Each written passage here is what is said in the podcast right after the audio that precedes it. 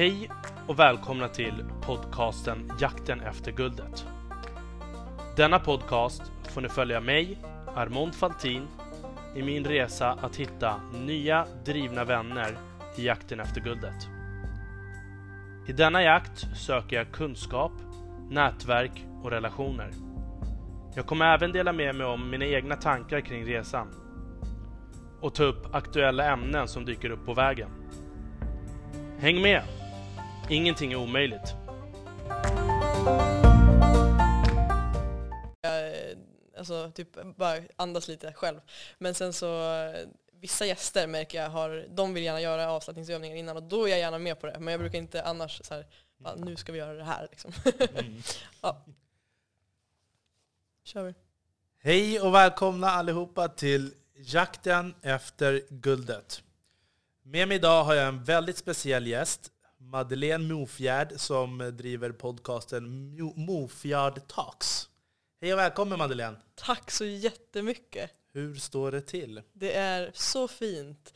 Det är, mm, det är jättebra. Det är oftast bra med mig. Jag har liksom en, en bas av välmående och den känner jag även idag. Och det var roligt för att det, det var typ storm ute när jag kom hit. Så att när jag gick här uppe på, vid Mariahissen så bara flög, det var som att jag höll på att flyga iväg.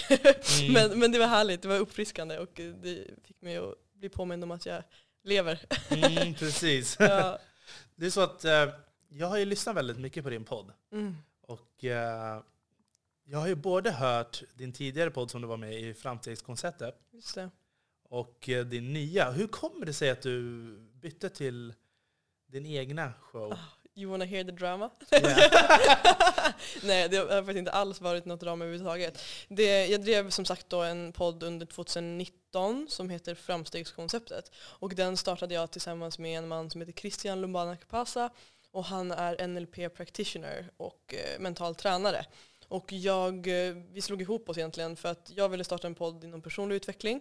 Eh, det ville han också och jag har egentligen ingen liksom, utbildning inom eh, de här ämnena men det hade han och jag hade en otrolig eh, nyfikenhet. Så att vi liksom slog våra kloka huvuden ihop och startade framstegskonceptet och drev den i ett år. Och vi hade någonstans bestämt när vi startade att så här, vi ska i alla fall ge det ett år. Liksom, vi committar till ett år och liksom fram tills att det här året har gått så kommer vi inte varken kolla liksom fram eller bak. Det är liksom bara, vi gör det här, vi committar.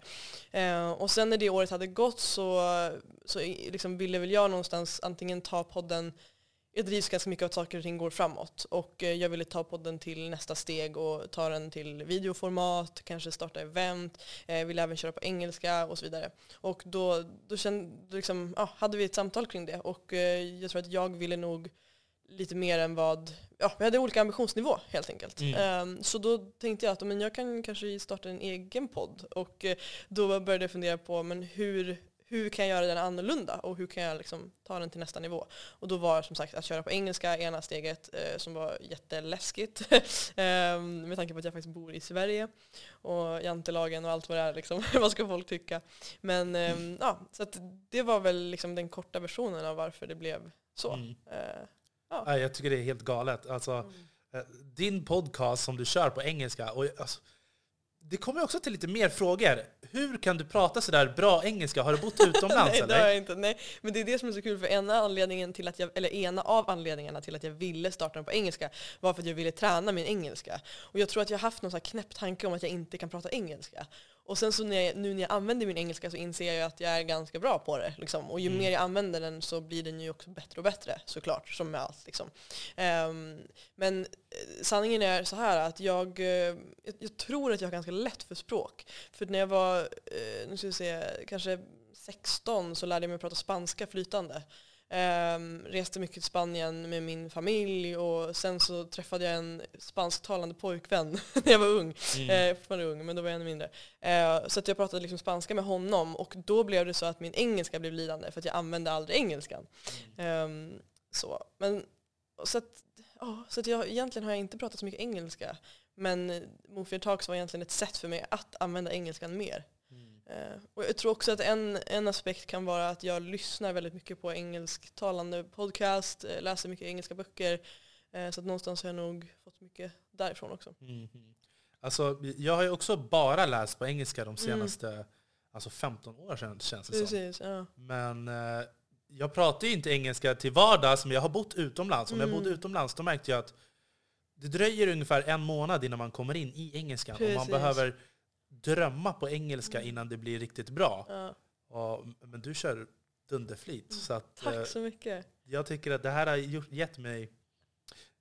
Jag har blivit så himla intresserad. Jag vill höra mer. Jag vill höra om din uppväxt, var du kommer Ah. ifrån och ditt mod och varför du gör det du gör. Ja, vad fint. Den största frågan av alla liksom. Mm, mm. Ehm, men om man ska bryta ner det, så vart jag kommer ifrån och min barndom. Allt började med att jag föddes på Umeå universitet, höll jag på att säga. Umeå, vad heter det? Umeå BB. Så jag, jag kommer ifrån Umeå och eh, är född och uppvuxen där som sagt och har haft en väldigt, väldigt trygg och stabil och fantastisk barndom. Allting har varit liksom, ja, jättebra på alla sätt. Ehm, jag eh, Norrland är Norrland. Liksom. Det har varit väldigt lugnt och fint. Min, eh, min farmor har varit den viktigaste delen i mitt liv skulle jag säga. Den viktigaste så här, pelaren, trygga punkten som jag alltid gick till efter skolan typ, och så här, umgicks med henne. Så att hon har lärt mig jättemycket. Um, så det, det började i, i Umeå och sen så jag tror att jag har alltid varit en person som har vetat väldigt starkt vad jag vill.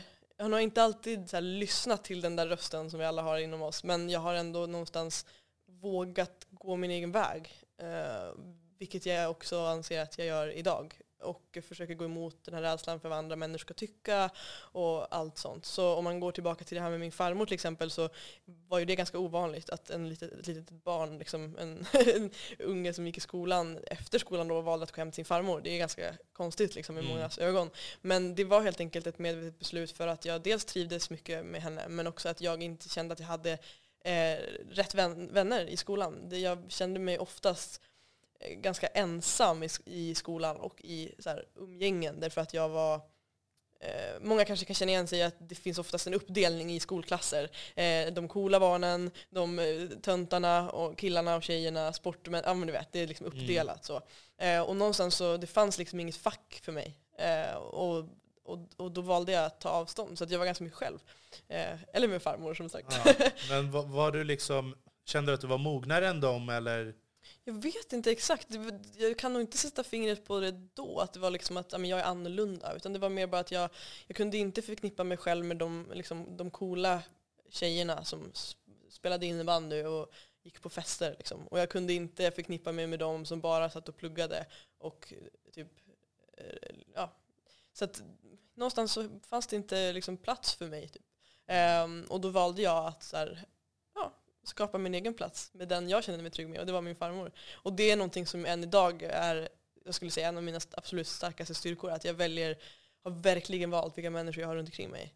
Ehm, och nu i här vuxen ålder så är det ju ett medvetet beslut och någonting som jag kan se ta mig framåt. Då var det nog bara jobbigt för att jag inte förstod att så här, aha, det här är faktiskt en styrka. Ehm, så att, eh, ja. Och jag, ser, jag tycker så här, efter skolan, du är ändå den som drog och de Mm. är alltid de modigaste personerna.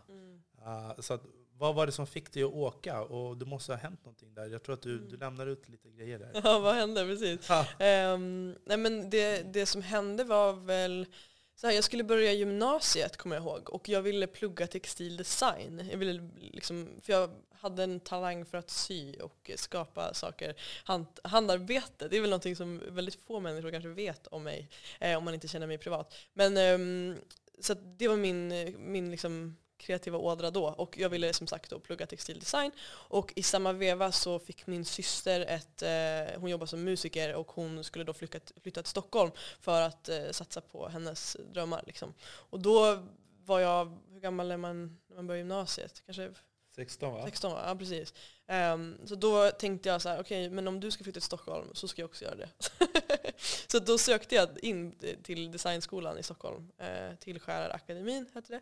Och kom in och då så blev det så att vi skulle flytta. Och sen så visade det sig att min mamma alltid har velat flytta till Stockholm men att hon inte har gjort det för att hon har haft mig. Och då var det liksom så jäkla bra så att vi flyttade typ hela familjen. Fan vad nice! ja, verkligen. Hur gammal är din storasyster? Hon är eh, 32 nu. Okej, och då är du... Jag är 22. Va? Alltså din coola unge. Lillungen ja. Ja men, Ja, men, och det är också någonting, det är den, just den reaktionen nu på min ålder. Jag tänker att många också kanske lyssnare eh, reagerar kring det. Och det är intressant för det är någonting som jag har, har så här, tänkt på mycket på sistone- sistone. Att jag, eh, jag är ju jävligt ung liksom. Eh, om man får svära i podden. ja, ja, ja, ja, ja. Ehm, och, eh, och jag har haft svårt att eh, så här, äga det tidigare. Att jag har snarare velat så här, åh, hoppas att de inte kommer på mig. Hoppas att de inte kommer på att jag är så här ung. För jag kan inte göra alla de här sakerna om jag är så här ung. Um, men nu så är det snarare så att så här, det är ju en styrka i sig att jag är ung och att jag vågar göra de här grejerna. Uh, och att äga det innan folk börjar tänka att det är något fel. Alltså du är badass, du blev ju tusen gånger coolare nu. Jag kan inte, alltså 22 år, kör den här podden på engelska och så mogen, man hör ju liksom vilken nivå du är på. Uh, och, och vara 22, jag tycker det är helt galet alltså. Det är riktigt bra, riktigt bra alltså. Drop the mic. Ja, drop the mic. Ja, ja, ursäkta att jag avbröt, men och sen Nej. då? I skolan, du kom hit, hela familjen till eh, Precis, Stockholm. så kom vi till Stockholm ehm, och eh, vad hände då? då? Ja, men då började jag plugga textildesign, eh, gjorde det i tre år på gymnasiet. Ehm, det finns inte så mycket att säga om den perioden, det var liksom skola. Det, det, det, det, det tog bort allt det, all den passion jag kände för, för, för liksom design, den försvann under skoltiden. Eh, så att när jag sen gick ut så var det absolut ingenting jag ville göra. Mm. Och, ehm, men jag är jättetacksam, all kunskap är bra kunskap och eh, det är, liksom, är det någonting som föds mig igen så vet jag att jag kommer kunna ägna mig åt det. Men eh, när jag tog studenten så brytpunkten där var väl någonstans att jag så här, istället för att jag då kände att jag blev fri, att jag tog mig ur liksom, skoltiden och att jag liksom, ja, skulle påbörja mitt liv så var det som att jag kände att okej, nu är jag nu är jag fast, nu är det slut, nu är det över. Liksom. nu kan jag inte längre göra det jag vill. Typ. Så var min känsla, eh, Mm. vilket förstås är helt rubbat, liksom, att så ska det inte vara. Men det var min känsla och ur den känslan så väcktes den här, här insikten om att okej, den känslan är ju baserad på att jag tror att jag måste jobba på ett heltidsjobb och göra någonting som jag hatar. Eh, och jobba för en person som jag kanske inte uppskattar, till exempel en chef. Ehm, och det är inte någonting som är, jag tänker många män, de allra flesta människorna eh, jobbar som anställda och det är inte det som är problemet. Men för mig var det det som gjorde att jag kände mig hindrad. Ehm, och just den rädslan för att nu ska jag bara ha fyra, semester, eller fyra veckors semester per år och det är då jag kommer kunna leva. Liksom. Resten ska bara vara en plåga. Typ. Det var liksom den bilden jag hade, vilket är jättehemskt. Men ur det som väcktes ju då den här nyfikenheten på hur skulle jag kunna skapa ett liv baserat på det som jag är bra på. Typ. Och hur skulle jag kunna leva ett liv där jag inte är beroende av en anställning till exempel. Mm. Och eh, det har varit liksom my obsession de senaste åren sedan jag då tog studenten, vilket var, blir det, tre år sedan. Mm. Typ. Eh, och i augusti förra året så sa jag helt upp mig. Eh, så att jag har bara, eller bara, men jag har liksom levt som egen de senaste, det senaste halvåret typ. Mm. Men jag har liksom aktivt fram tills dess tagit beslut som har lett mig till där jag är idag. Mm. Ehm, så så det, ja, jag vet inte om det var svaret på din fråga. Men Jo, alltså, men äh, din ut, utvecklingsprocess har ju gått tusen gånger snabbare nu när du får utvecklas i din egen Mm. takt. oh ja. Och ha- anledningen varför jag trodde att du var äldre, det är ju för att du har ju den erfarenheten som en äldre person egentligen ska ha. Och, och, och det är det liksom som man kan bli hämmad på, på arbetsplatser om du får en chef som är mycket mer omogen än dig och Mm. eh, inte lika riskbenägen och, och hela den där biten. Och, men jag känner så här, är du där var du är nu när du är 22, då kan du göra vad du vill. Mm. Och du kan bränna 5, 6, 7 år nu bara på att göra vad du vill. Boom. Boom! Alltså, för, för, jag kommer ihåg när jag var 22, då Mm. trodde jag att va- jag var så himla gammal. Hur gammal är du nu? Jag är 34 blev jag i januari. Men, och det är det som är, jag är så, åh gud, jag är så liksom, tacksam. Alltså, grejen är, ju- hör, hör ju också till historien att jag bara umgås med människor som är typ dubbelt så gammal som mig. så att, så att jag har ju också, jag, jag formas ju också utifrån det. Men det har ju också varit ett aktivt beslut. Därför att jag, jag, jag har otroligt svårt att connecta med människor som är i min ålder. För att ja, det har bara inte, hittills har jag inte stött på någon som eh, är på samma resa som mig eller har liksom samma mindset. Um, och eh, vad skulle jag säga med det då? Ja, nej men att jag, precis, att jag är tacksam då för att jag är så pass ung och om jag då sätter det i perspektiv att så här, ja men om jag tänker 20 år framåt, vad kan jag ha åstadkommit då? Um, istället för att, för, för jag också, ofta kan jag hamna i den här känslan av att saker och ting måste hända nu. Alltså det måste hända nu. det, är så här, det kanske inte måste hända nu, det kanske räcker om det händer om, alltså om det händer innan fem år så är jag fortfarande inte ens 30. Exakt, exakt. liksom, jag har väldigt mycket tid på mig. Du har väldigt mycket tid på dig. Och jag tänkte så här, har du några speciella framtidsplaner, så här långsiktiga planer som du skulle vilja... Mm. Alltså, det är så intressant för jag, jag var på ett, ehm, ett event förra helgen. Någonting som jag ägnar mycket tid åt är att gå på event inom personlig utveckling inom olika områden då såklart. Men, men då i, i helgen var jag på ett event som heter Millionaire Mind Intensive som handlade om eh, eh, ja, här, psykologin bakom att tjäna pengar. Typ. Och um, det är någonstans, där insåg jag, för, för två år sedan så jobbade jag väldigt hårt med min målsättning. Det var liksom okay, jag sätter upp tioårsmål, femårsmål, jag skriver mina mål varje morgon, varje kväll. Det var liksom väldigt så eh, strikt. Och, och, det var ju fantastiskt, det tog ju mig framåt. Men sen så kom jag till en punkt där jag kände att så här, okay, det här får mig att leva i någon annanstans än nu. Och, och så, så började jag liksom fokusera mer på att leva i nuet. Eh, och jag tror att jag tappade någonstans för jag kom in mycket på mindfulness och hur kan jag ja, känna den här eh, lyckan i stunden utan att sträva så mycket framåt. Um, men jag tror att jag tappade balansen, för min vision är någonstans att ha en balans mellan att ha en målsättning och att kunna njuta av allting som är nu. Um, som i att sitta i det här samtalet med dig så vill inte jag sitta och fundera på att så här, okay, vad ska jag äta ikväll? Det är inte så relevant just nu. Eller vad ska jag göra om fem år? Eller jag önskar att den här intervjun var på ett annat sätt. Alltså, det är liksom att, att vara nöjd med det som sker nu. Um, men och då i alla fall på det här eventet så pratade de då återigen mycket om att här, ha ett syfte med att här, varför vill du till exempel tjäna pengar? Uh, och då insåg jag att gud, jag har nog tappat balansen mellan att ha den här må tydliga målsättningen och att leva i nuet. Så just nu de senaste månaderna så har det varit väldigt mycket fokuserat på att njuta i stunden och vara mm. närvarande. Vilket har varit fantastiskt men att då målsättningen har blivit så lidande av det. Men ehm, så då på det eventet så jobbar vi mycket med målsättningen och då inser, inser jag någonstans att att ehm, ja, det, det är någonting jag behöver liksom utveckla mera. Men, eh, men någonting som jag verkligen drömmer om att göra det är att skriva böcker. Jag vill verkligen eh, skriva. Um, och än så länge, jag har liksom inte en tydlig bild av vad det kan vara eller hur det kommer att se ut eller vad det ska handla om. Men jag vet att jag vill skriva. Um, sen så är podden är på engelska. Jag vill att den ska slå internationellt såklart. Liksom. Mm. Sen så är drivkraften med podden är ju snarare, för mig, det syftet var ju att, att jag är väldigt nyfiken och att jag brinner för meningsfulla samtal. Att prata med människor på ett meningsfullt sätt. Um, jag skulle väl säga att jag är en ganska introvert person, men att jag, jag kan nog framstå som extrovert eh, för många människor. Men det är ganska introvert att ha en podcast, därför att vi är bara två personer i samtalet. Mm. Eh, är min bild av det. Liksom, så. Um, så såklart att podden vill jag liksom ta till nästa nivå eh, och, och, få ut den i fler länder och till större profiler. Liksom. Um, så den absolut jag vet inte riktigt, du pratar om planer men jag får väl ändå kalla det som en plan. Min absolut största dröm skulle vara att intervjua, äh, intervjua Tony Robbins. Okay. Um, ehm, och jag tänker att här, man ska ju prata om sina drömmar, det låter helt sjukt. Så här, varför skulle jag göra det? Hur skulle jag lyckas med det liksom? Nej, det är klart att du kan lyckas med det. Alltså, vem är han? Alltså, han... Eller hur? Vem är han? ja, men alltså, han är ju en talare. Han har ju hasslat ihop mm. hela hans grej också. Ja. Det är ju det han pratar om. Exakt. Och kolla hur långt du har kommit på din väg på så här kort tid. Alltså, han var ju fan inte som dig när han var 22. Mm. I personlig utveckling tänker jag på. Mm.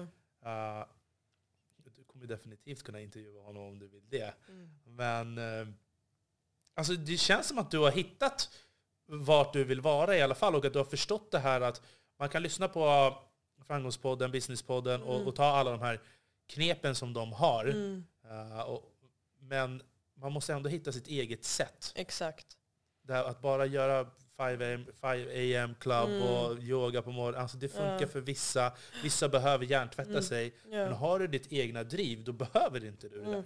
Och det är det jag känner att jag har mitt eget driv, jag behöver inte det där. Mm. Det känns som att du har ditt eget driv, du mm. behöver inte heller det där. Uh, men där, däremot kan man lära sig av andras misstag och, och höra mm. på historier. Och jag tyckte din podcast påminner väldigt mycket om Corporate Unplugged. Har du hört den? Nej, faktiskt inte. Spännande, det, det ska jag kolla in. Den är riktigt bra faktiskt. Ah, vem har den? Eller? Vesna Luka tror hon heter. Okej, Och hon intervjuar företagsledare internationellt Ah. och hon kör också på engelska och det är filosofiskt hela... Ah, wow. Det, alltså, det var det enda jag tänkte, bara, Ah. shit, va? Alltså, är hon som Desna? Gud vad kul. Och så är du men det ska 22 jag kolla. år gammal också. Det är sick. Det. Jag ska sluta prata om din ålder hela tiden. Nej, men det, det, alltså, grejen är att om det var för några månader sedan eller ett halvår sedan så hade jag tyckt att det var jobbigt. Och jag tänk, då, hade jag tänkt, alltså, då hade jag tänkt att det skulle vara något negativt att du nämner min ålder. Men jag har liksom eh, kommit över den rädslan. Så du Mm. kan nämna min ålder hur mycket du vill. Mm. Och eh, jag tyckte att vi ska väl prata lite om rädslor och sånt också. Ja. Hur, vad betyder rädsla för dig? Eh, rädsla betyder för mig, eller mod snarare, om man börjar i Mm. den änden, så skulle jag säga att mod för mig är att det är att känna rädsla och göra det ändå. Men att man behöver vara medveten om att mod är inte samma sak för alla. Så ofta så kanske vi tittar på människor och tänker så här, gud vad den där personen är modig som pratar framför 10 000 personer på en scen. Eh, men sanningen är att om den människan aldrig har känt en, rä- en, alltså en rädsla för att stå och prata framför 10 000 personer så är inte människan modig Mm. i mina ögon. Och på samma sätt som att om en person hoppar fallskärm men inte är rädd för höjder så är inte människan per definition modig. Precis. Utan det, liksom, det handlar om att känna en, en stark rädsla och att ändå välja att gå emot den. Och jag tror att för mig så har det eh, i början av förra året så bestämde jag mig för att hela det här året så ska jag tacka ja till alla saker som skrämmer mig. Och självklart inte tacka ja till saker som jag här, inte vill göra. Men du vet om man får en fråga, så här, skulle du vilja göra det här? Och jag känner starkt att det skulle jag vilja göra men jag är livrädd. Ehm, att i alla de situationerna, att då välja att tacka ja. Mm. Ehm, och, och det har ju fått mig att växa så otroligt mycket. Och att bara, jag tror att den medvetenheten om att se att vi människor är rädda och att vi har rädslor och att acceptera det um, är liksom första steget. Um, och jag tror att många människor, någonstans så, så kom brytpunkten för mig när jag insåg att vi är så programmerade att ta alla beslut baserat på rädslor. Alltså istället för att tänka så här, okej jag vill att den här podden ska nå Oprah Winfrey om ett år. Eh, så kanske jag tänker så här, jag är rädd för att podden ska, eh, att människor ska, nej jag vågar inte starta podden för jag är rädd vad folk ska tycka. Då tar Mm. jag ju beslut baserat på vad jag är rädd för snarare än vad jag vill. Ehm, och att många människor lever på det sättet inklusive att jag själv eh, liksom har gjort det men inte vill leva så. Jag vill leva baserat på vad jag vill åstadkomma och vad jag vill känna och vad jag vill uppleva istället för att tänka på allt som skulle kunna gå fel. Liksom. Mm. Mm. Ehm, så det är väl min tanke kring rädsla. Liksom. Nej, jag tycker det är helt rätt. Alltså, det, man är inte modig om, om du inte är rädd. Alltså för mig till exempel, för mig är det, är det bara ha den här podden, det är Mm. rädsla för mig. Ja.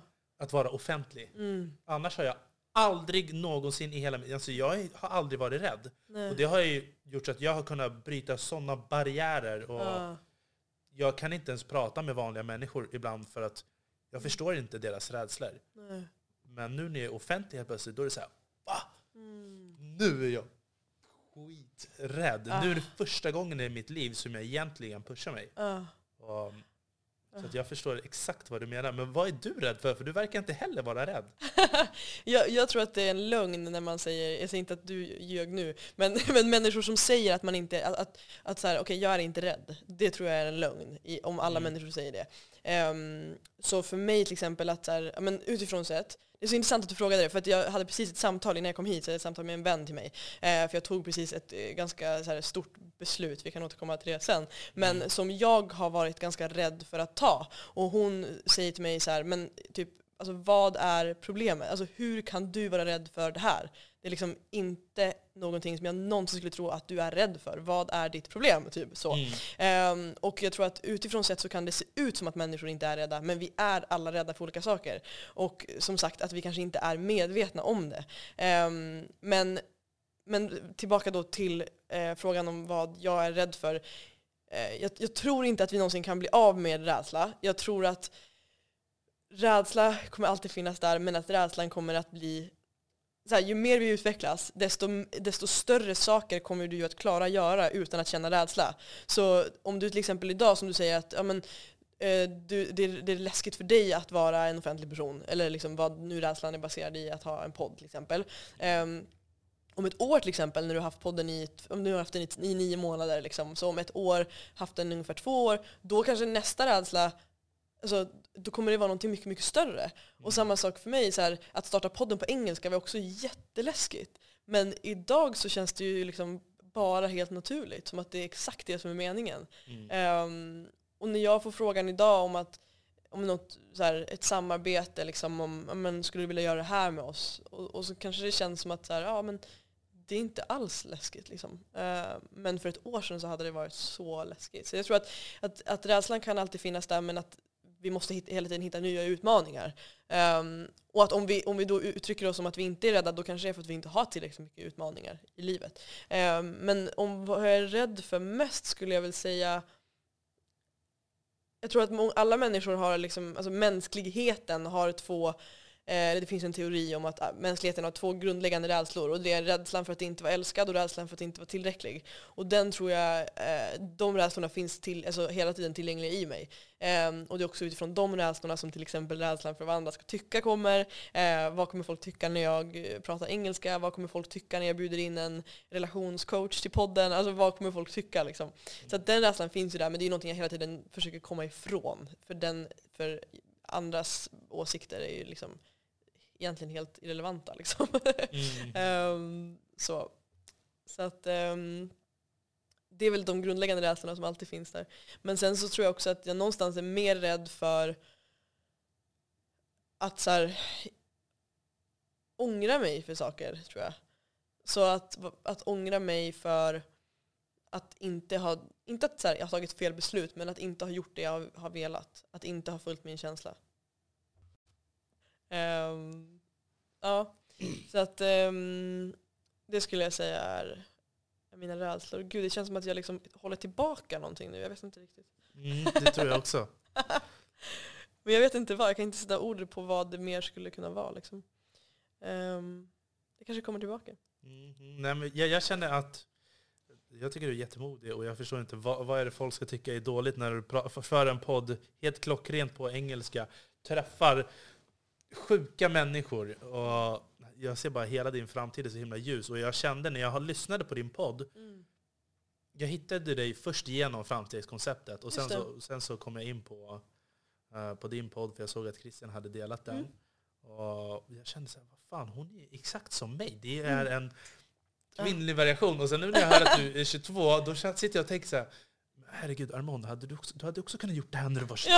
Ja. Precis. Men ja, ja. Och, och, nu är liksom information tillgängligt mm. på ett helt annat sätt. Precis. Youtubar du mycket och sådär. Vad har du för poddar och sånt som du följer? Uh, ja, men det gör jag absolut. Jag, det, typ hela tiden alltså, lyssnar jag på någonting så här utbildande. Typ. Um, jag följer mycket nu ska vi se.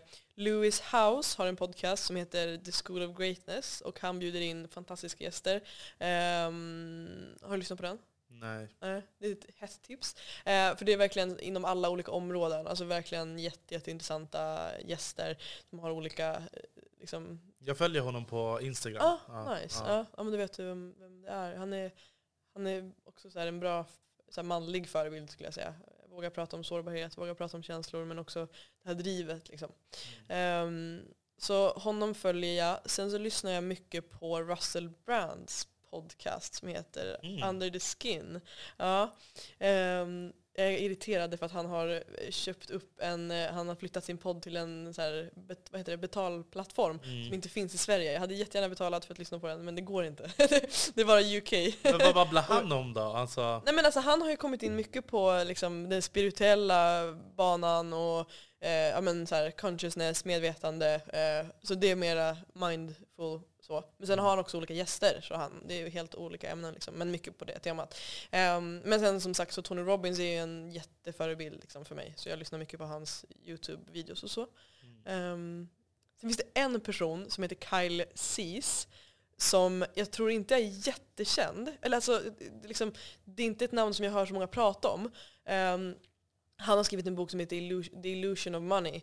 Och eh, det handlar om hur vi hela tiden jagar pengar och att liksom, what if the only thing that eh, prevents you from getting money is that you're chasing it? Så liksom hur, ja, den vetskapen om att den dagen vi slutar jaga pengar så kommer vi att få ett överflöd av pengar. Det låter kanske motsägelsefullt men Mm. ehm, ja, så honom lyssnar jag mycket på när det kommer till de, de tankarna kring pengar. Liksom. Mm.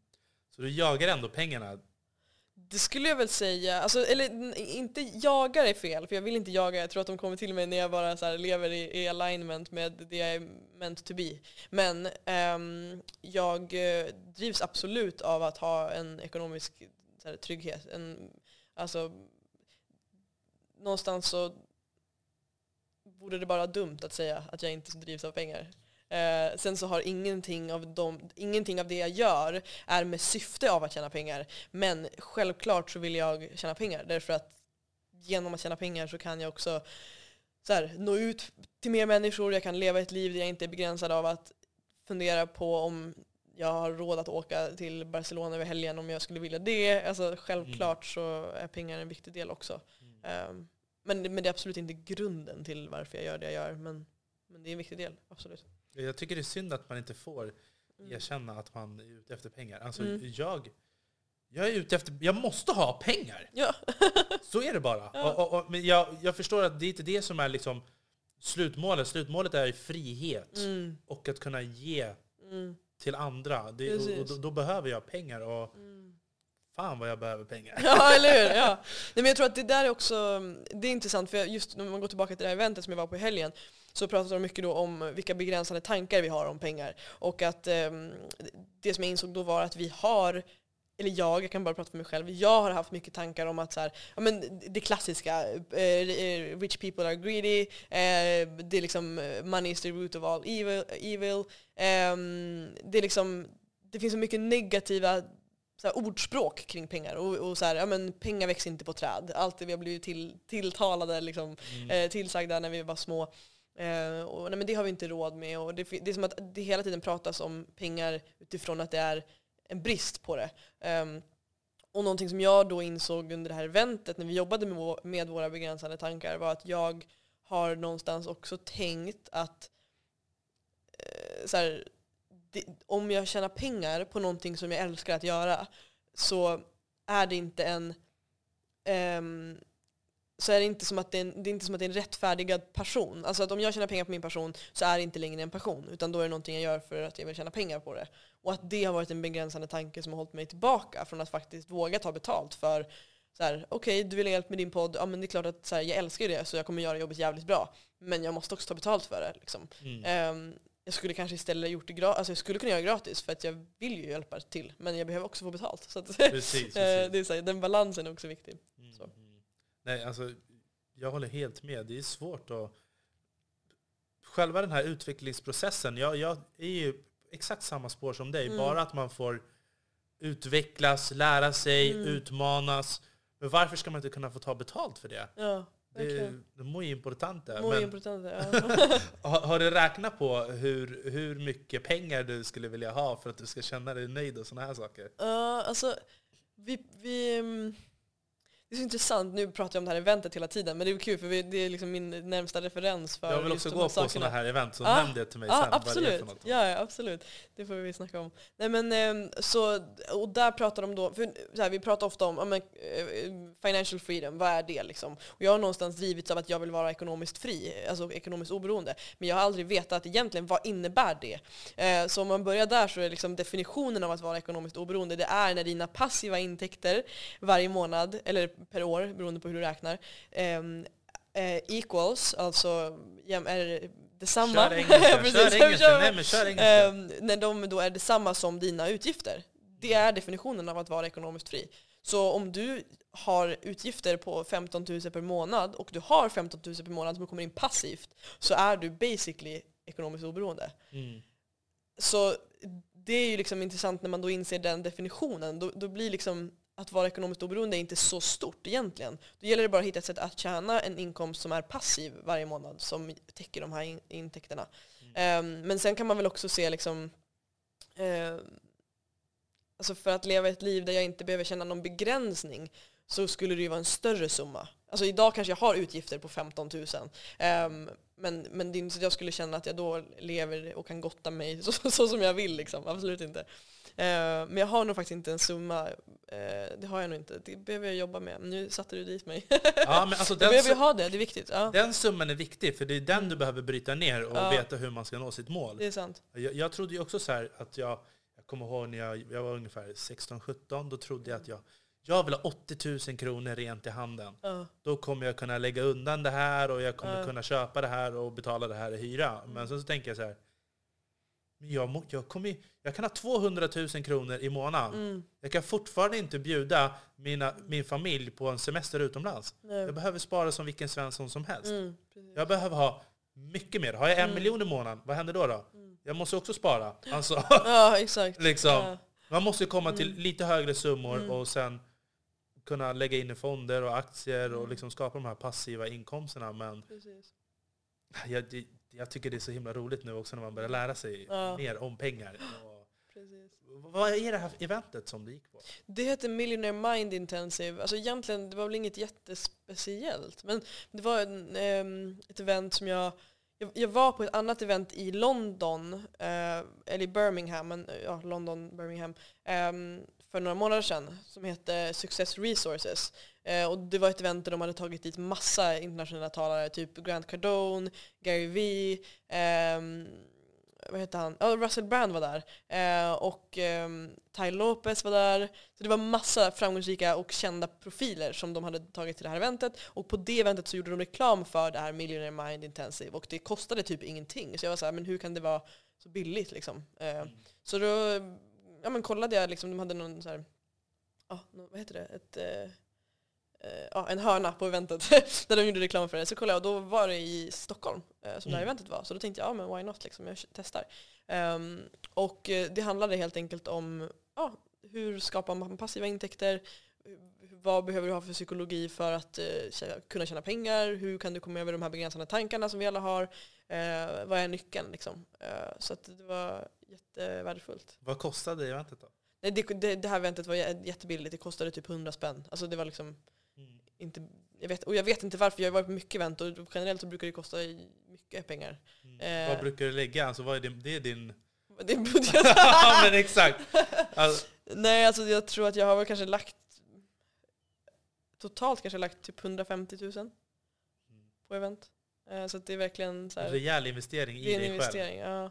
Och jag tror att för mig, det, jag ser det som utbildning. Alltså jag skulle, ja det här låter ju helt sjukt, men jag skulle verkligen inte sätta mig i en, eh, i en skolbänk. Jag, skulle inte, jag har inte liksom tid att sätta mig på universitetet och då behöver jag betala för att få utbildningen snabbare och på ett annat sätt. Mm. Jag tror att det finns jag, tror att det finns annan typ av eh, liksom, education att få. Ehm, och jag är absolut villig att betala för det. Och därför behöver jag också tjäna mer pengar.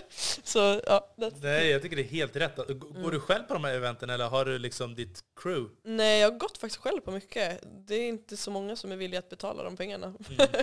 så att ehm, jag har gått själv på mycket. Jag har haft sällskap på något event tror jag. Ja. Nej, Jag tycker det är, det är sjukt drivet alltså. Och Du, du är mycket mer målinsatt än vad jag... Alltså, jag vet inte, jag vill inte förminska det här till en generationsfråga eller någonting, men det är, helt sjukt. När man är 22 bast och betalar 150 000 för att gå på event som liksom 35-plussare går på. Mm. Som inte förstår det här. Alltså, Vad tror du mina föräldrar sa? men vad har du fått upp det här ifrån? Har du hittat det helt själv? Eller alltså, Nej, alltså... ehm, vad, men- vad tänkte du? Vart jag har fått liksom, hur jag kom in på hur det? kom Liksom? du in på det här? Du har ju ändå hittat dig själv i det här. Ja, absolut. Eh, alltså, vad sa dina föräldrar också? ja, vad sa de? Du vill inte veta. Nej, de tycker bara att de gillar att jag är kaxig. Nej, men eh, alltså, så här, jag fick en... ehm, jag blev... Någon pratade med mig om Tony Robbins för typ två år sedan. Och jag vet, jag hade ingen aning om vem den här människan var. Ehm, verkligen ingen aning. Och då hade jag inte heller påbörjat den här resan som jag är på nu. Jag hade ingen medvetenhet om mig själv överhuvudtaget. Och någon nämnde Tony Robbins, någon gav mig en bok, jag läste boken, eh, jag kollade på ett YouTube-klipp och sen så tänkte jag så här, jaha, han är jävligt häftig, jag ska gå på ett av hans event. Ehm, och sen så blev jag och då satte jag upp det som ett mål, att så här, jag ska gå på hans event. Jag visste fortfarande knappt vem han var, jag läste en bok. Liksom. um, och sen så blev jag connectad med en kvinna på LinkedIn som heter Malin Irvång som idag är en av mina närmsta vänner och också är lite av en mentor till mig. Hon så pushar mig i allt egentligen. Uh, och vi sitter då på en fika, det är första gången vi träffas och hon bara, du vet människor som bara, alltså hon var 100% sig själv och bara, tog, bara ägde hela här, den här fikan vi hade. Eh, och så slutade det med att alltså det var första gången vi ses och mm. vi kände en sån jävla connection och jag berättade för henne att, vi, eh, att jag har ett mål att åka på Tony Robbins.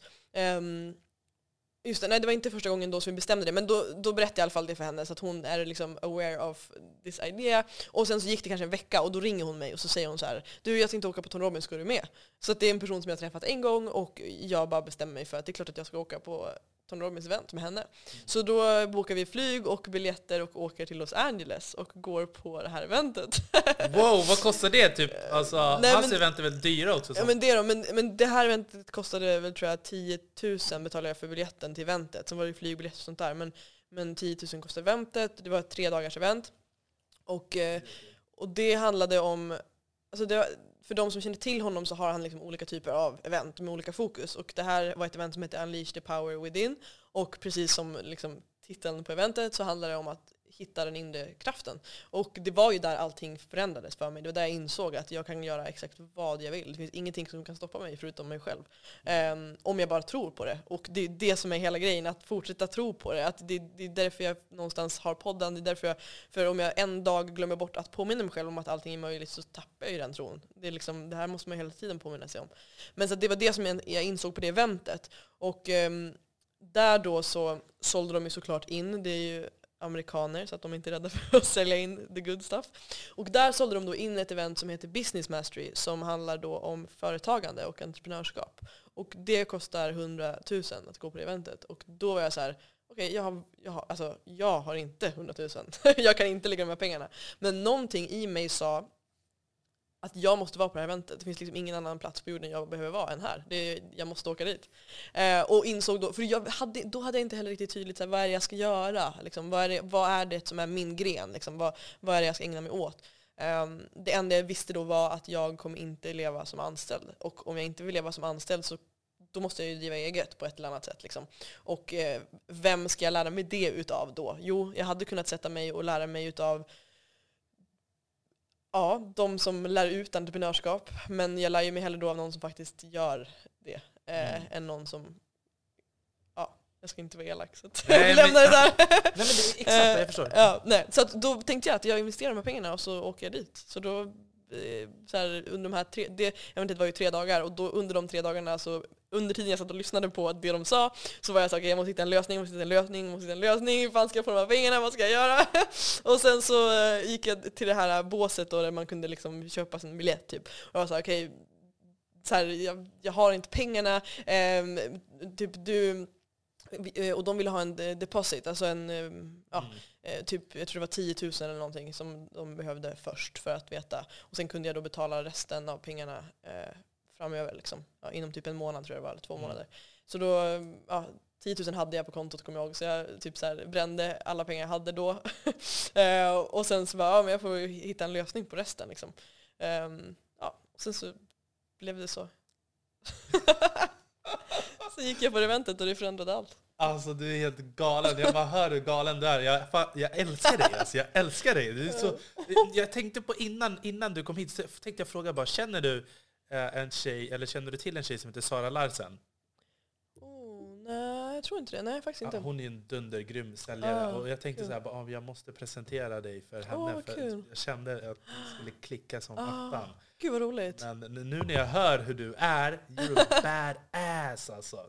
Shit! det är så bra, man får så bra egoboost i den här podden. Det är liksom... Ja, men, men, men vad, vad, tycker du om att alla säger att du måste åka utomlands då och, och hitta dig själv? Liksom? Nej, alltså för det första så tror jag inte att det finns någonting som är att hitta sig själv. Alltså, nej, nej, man det, skapar det liksom... sig själv. Man skapar, men, ja. men, men alltså, vad tror du på att du... Ja, resa. Eh, alltså, nej, jag tror att allting Alltså det beror ju självklart på vad det är du vill uppnå. Alltså vill du, vill du liksom...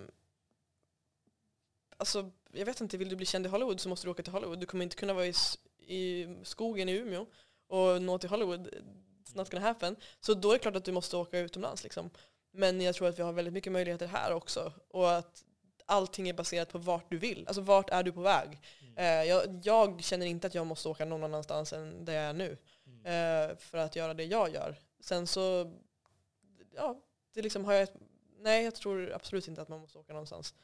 Sen, sen är det självklart, jag flyttade ju också till Stockholm och har inte flyttat hem till Umeå av en anledning. Det är ett annat tempo där, det är ett annat mindset. Jag hade inte kunnat göra det jag gör idag från Umeå till exempel.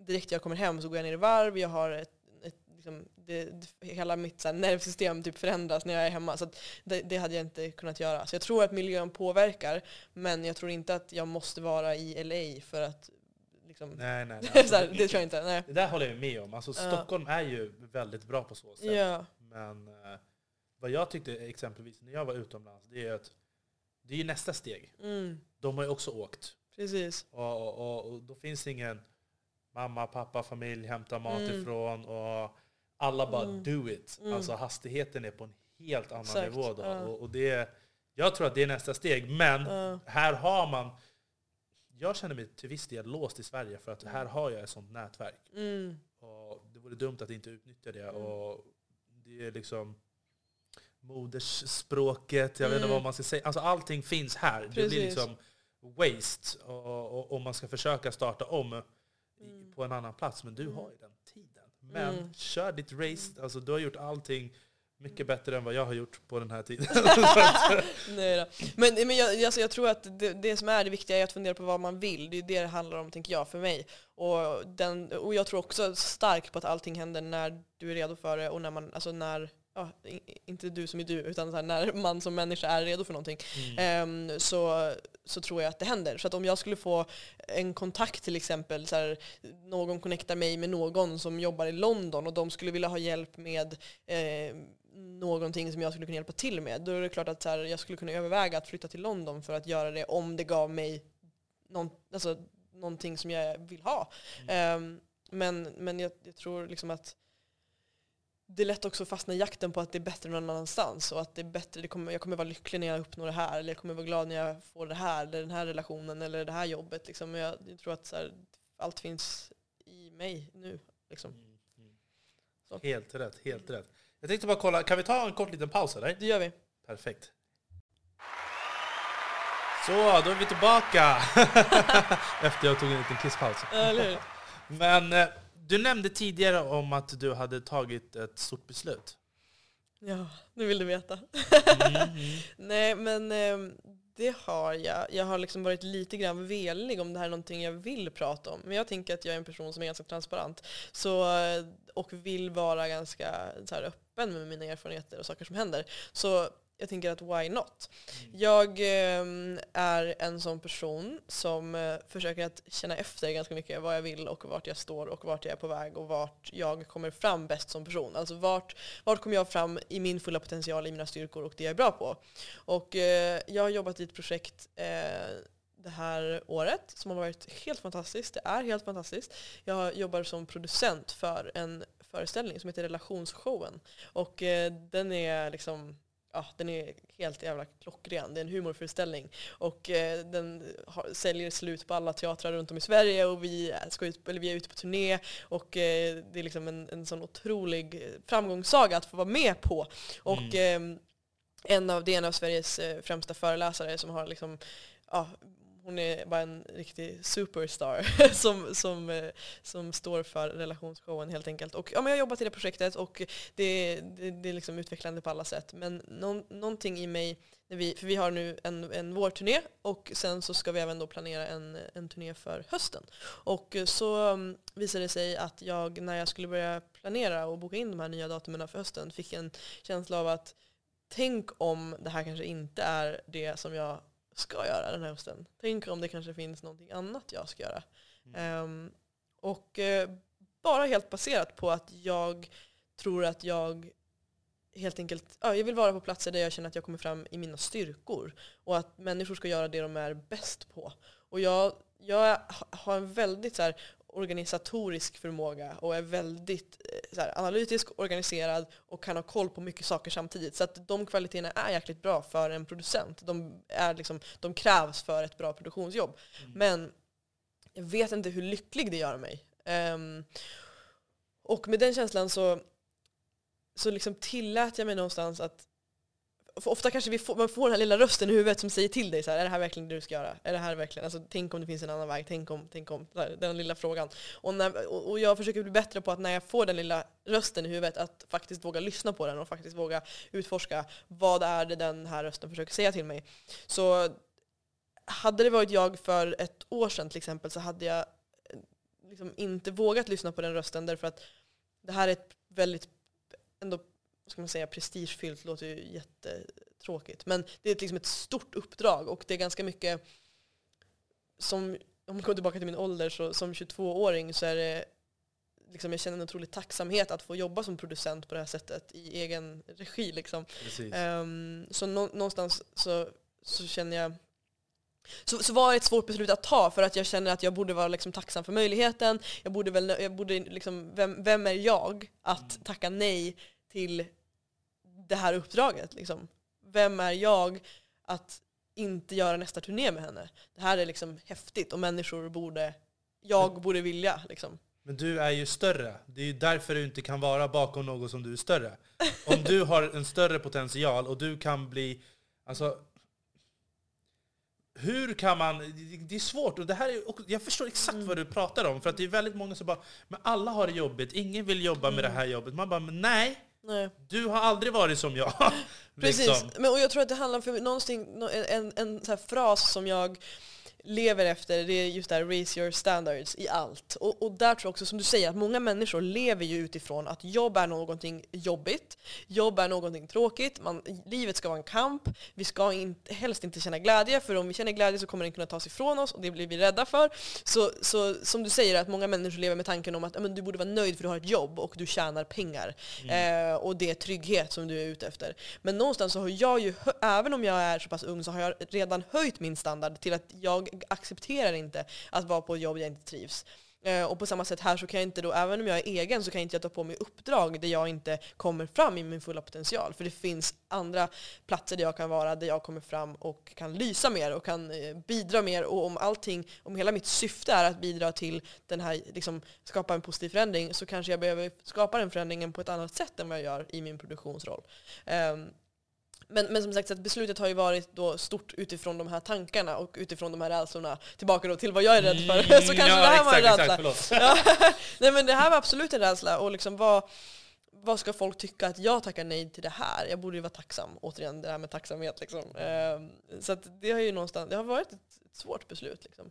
Um, men jag, jag, jag, är ju stolt varje gång jag vågar gå på den känslan av vad jag kan åstadkomma. Och jag vet att när jag lever i linje med det jag är kapabel till så kommer också större och större saker hela tiden hända. Mm. För om jag fortsätter ta den här typen av beslut varje gång någonting inte känns helt full som jag så kommer jag ju mer och mer hitta vart jag kan få ut min potential. Liksom. Mm. Tänker jag. Alltså, är det någon som har hittat eller stött på dig på vägen och sagt att de vill liksom utveckla dig eller låta dig sprida ut sina vingar? Eller eh, har, har du sett på några sådana på vägen? Mm.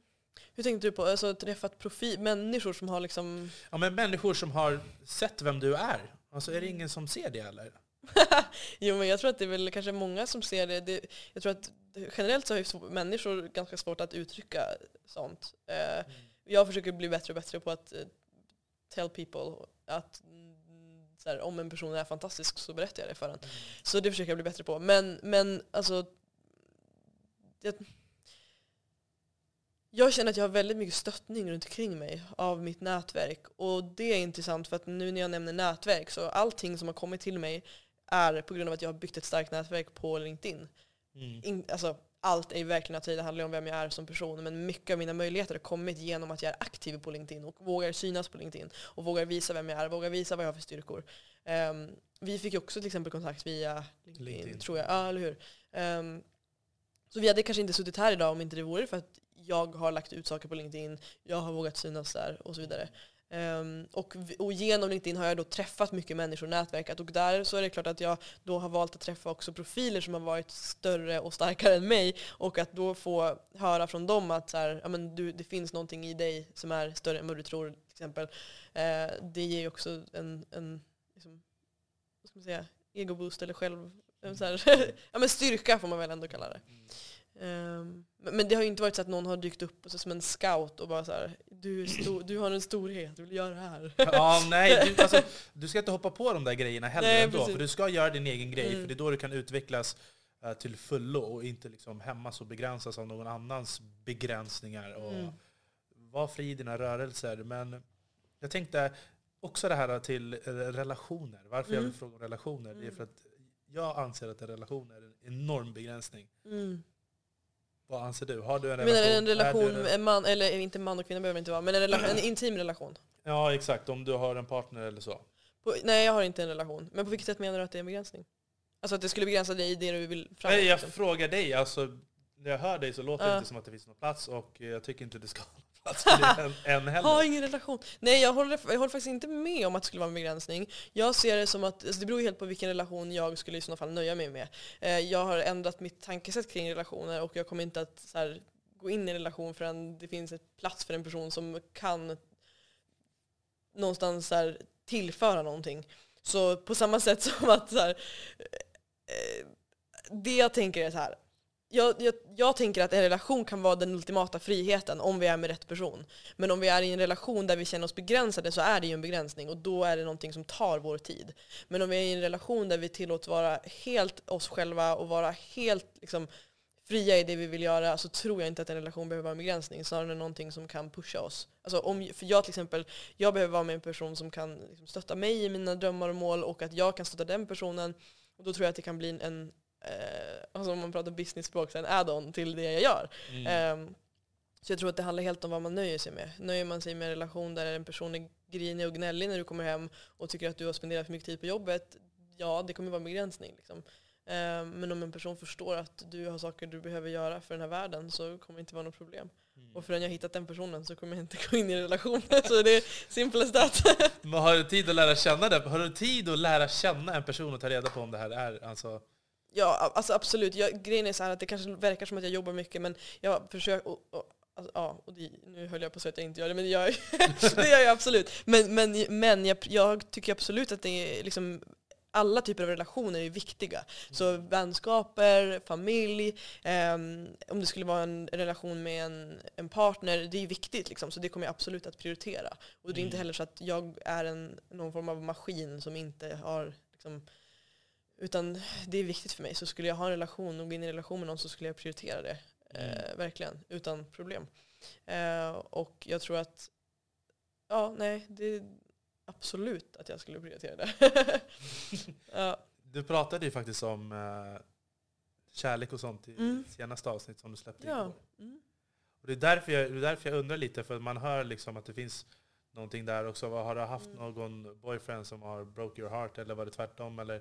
Nej, alltså jag tror att jag faktiskt inte, jag, det är intressant för att ingenting egentligen av det, av min nyfikenhet har någons, någonsin fötts från att någonting har varit liksom en misär. Ofta när det kommer till personlig utveckling så, så föds det ofta ifrån att människor kanske har gått igenom en sorg eller en 40-årskris eller ja men du vet, det klassiska. Eh, och det har det inte gjort för mig, det har ju bara varit så att jag har mått bra och så har jag varit nyfiken på hur kan jag må bättre och hur kan jag utvecklas liksom.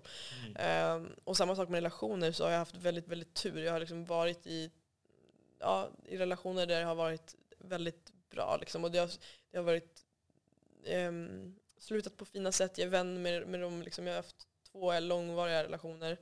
Långvariga, nu börjar alla räkna åren. Liksom. Ja. Direkt. Eller hur? Bara, hmm, hon började när hon var tio. Nej men eh, ja, ni får fundera på den helt enkelt. Men eh, två relationer och de har båda har slutat eh, jättefint och eh, jag är vän med dem båda eh, och det är liksom inga konstigheter. Men jag kan också se att ingen av de relationerna har varit eh, liksom givande kanske på det sättet som jag skulle önska att en relation kan vara. Och att just det här, vi pratade det avsnittet som du nämnde, det var en intervju med LeMarc Thomas som är en matchmaker. Eh, jätteintressant person och jätteintressant samtal.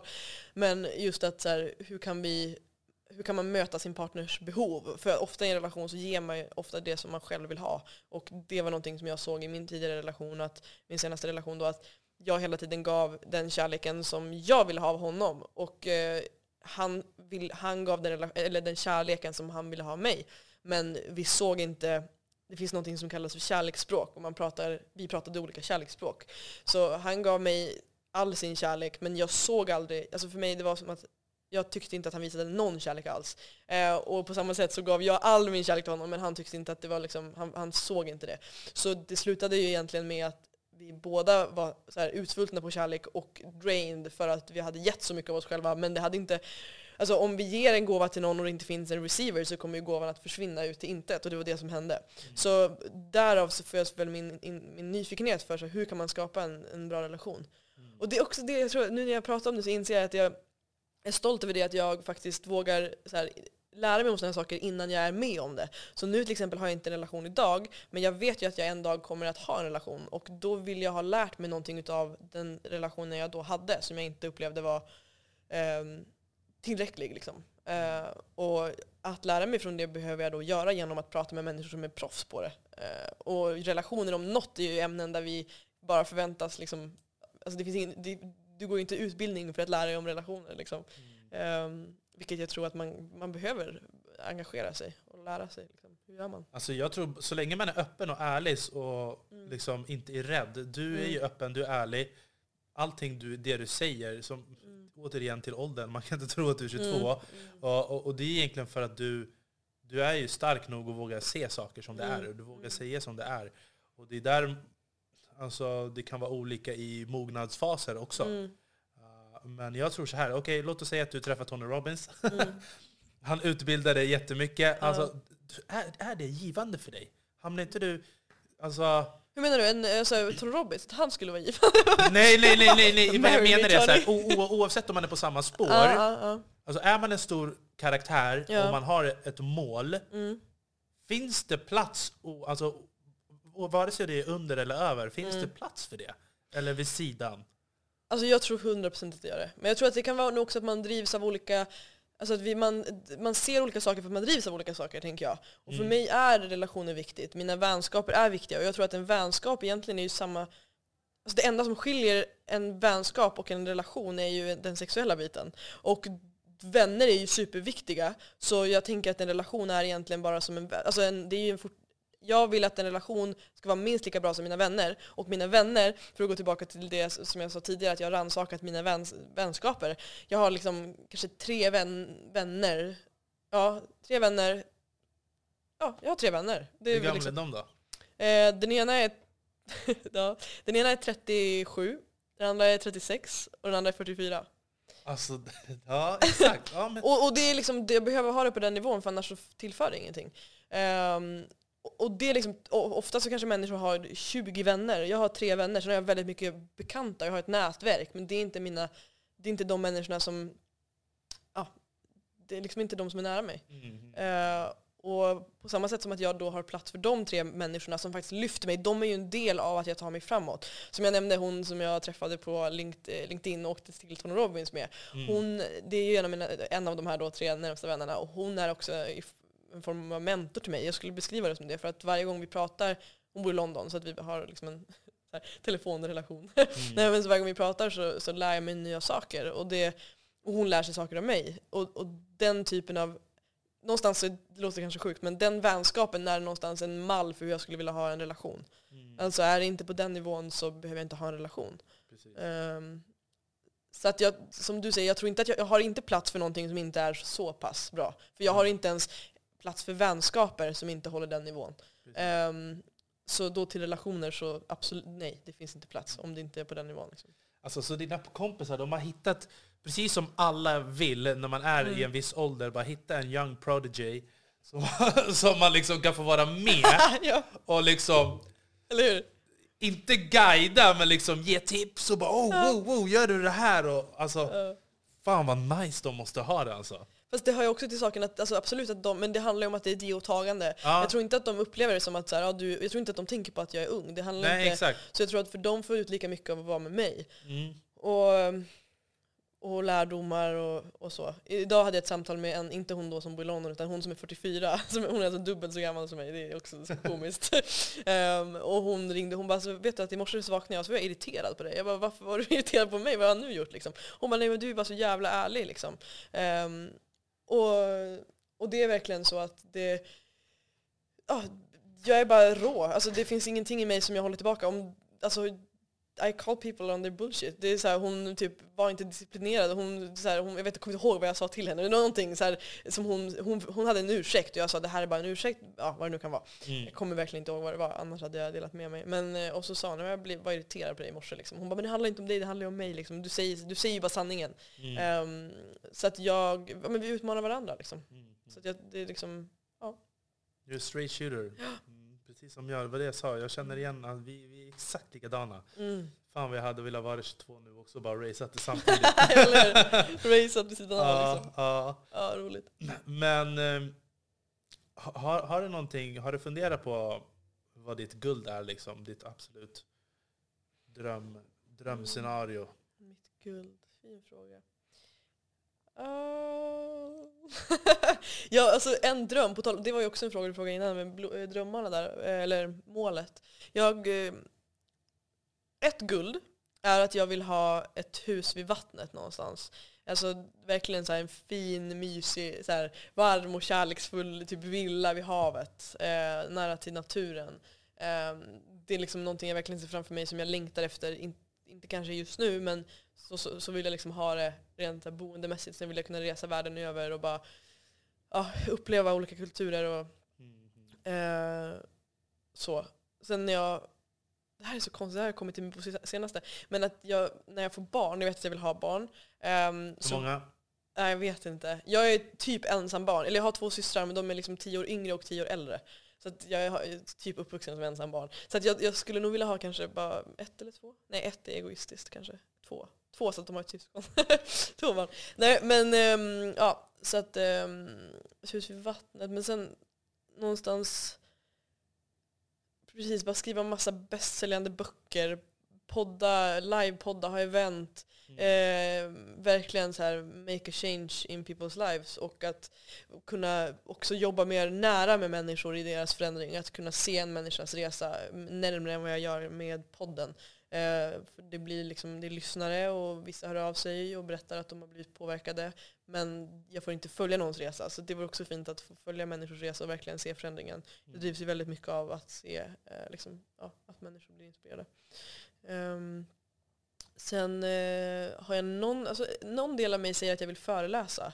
Eh, det, jag har inte utforskat det helt än så jag vet inte riktigt. Men, eh, så. Men sen hela grunden ligger ju i att jag vill må bra och vara lycklig liksom, och känna att jag utvecklas.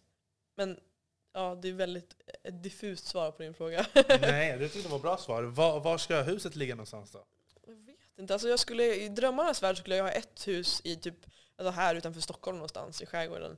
Eh, och ett hus någonstans i något exotiskt land. Inte Umeå också? Ja, kan, ja, alltså, där är jag ju bortskämd nog att ha familj och då, där känner jag nog att jag skulle kunna liksom, ja, det känns som att den kvoten är liksom fylld. att där kan jag hälsa på och njuta av Norrland fast med min familj där liksom. Du kan inte köpa det fetaste huset i Jantes Eller hur? Ja precis, exakt. nej, Då blir du nej, hatad. ja precis. Ja, exakt, värsta. Är det så där eller? Ja, alltså jag skulle inte säga att det är mer än i Stockholm, men jag tror att det är, det är ganska generellt över hela Sverige. Liksom. Mm. Att det, eh, jantelagen finns överallt. Mm. Tror det finns även på Stureplan.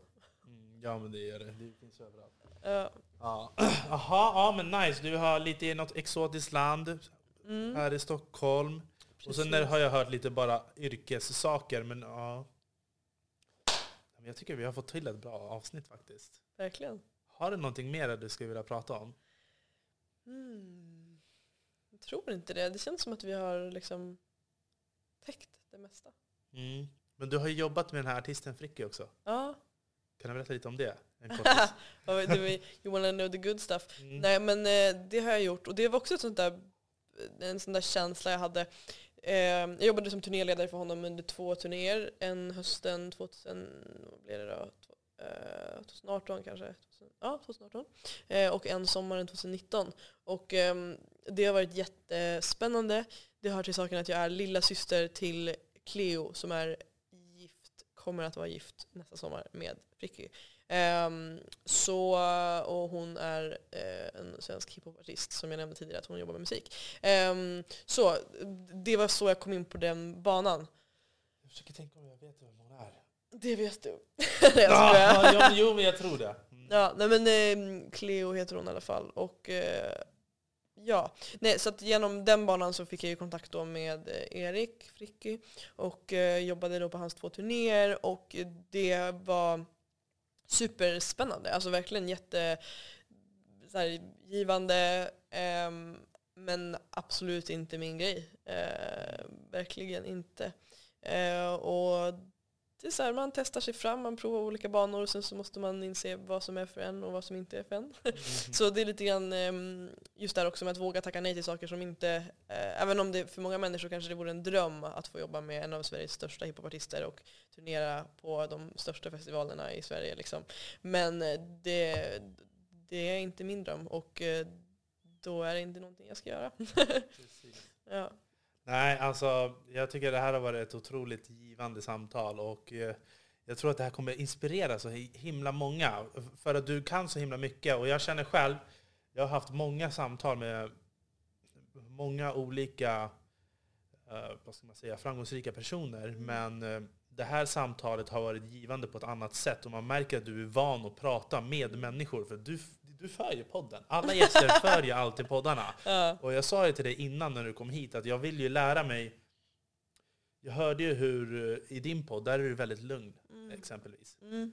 Och sen är du på ett annat sätt i framstegs. Alltså du Ja. är en super socker 3000. Alltså, jag tycker det är nice och, och roligt. Men kul att man fick höra hur du är i, nu i den här podden. Och Mm.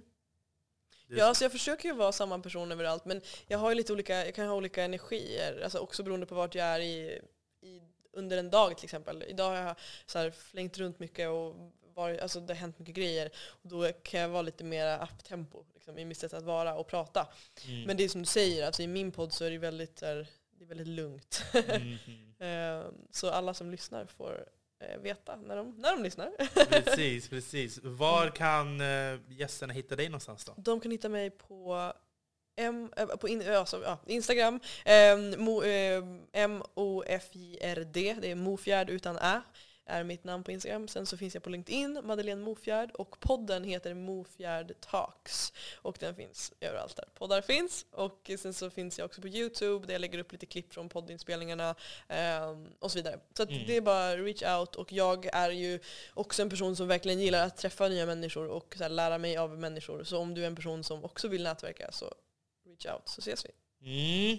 Tack så mycket. Hej hej! Hej hej! Och till alla andra där ute, vi hörs igen nästa vecka med vänliga hälsningar Armon Faltin. Yes.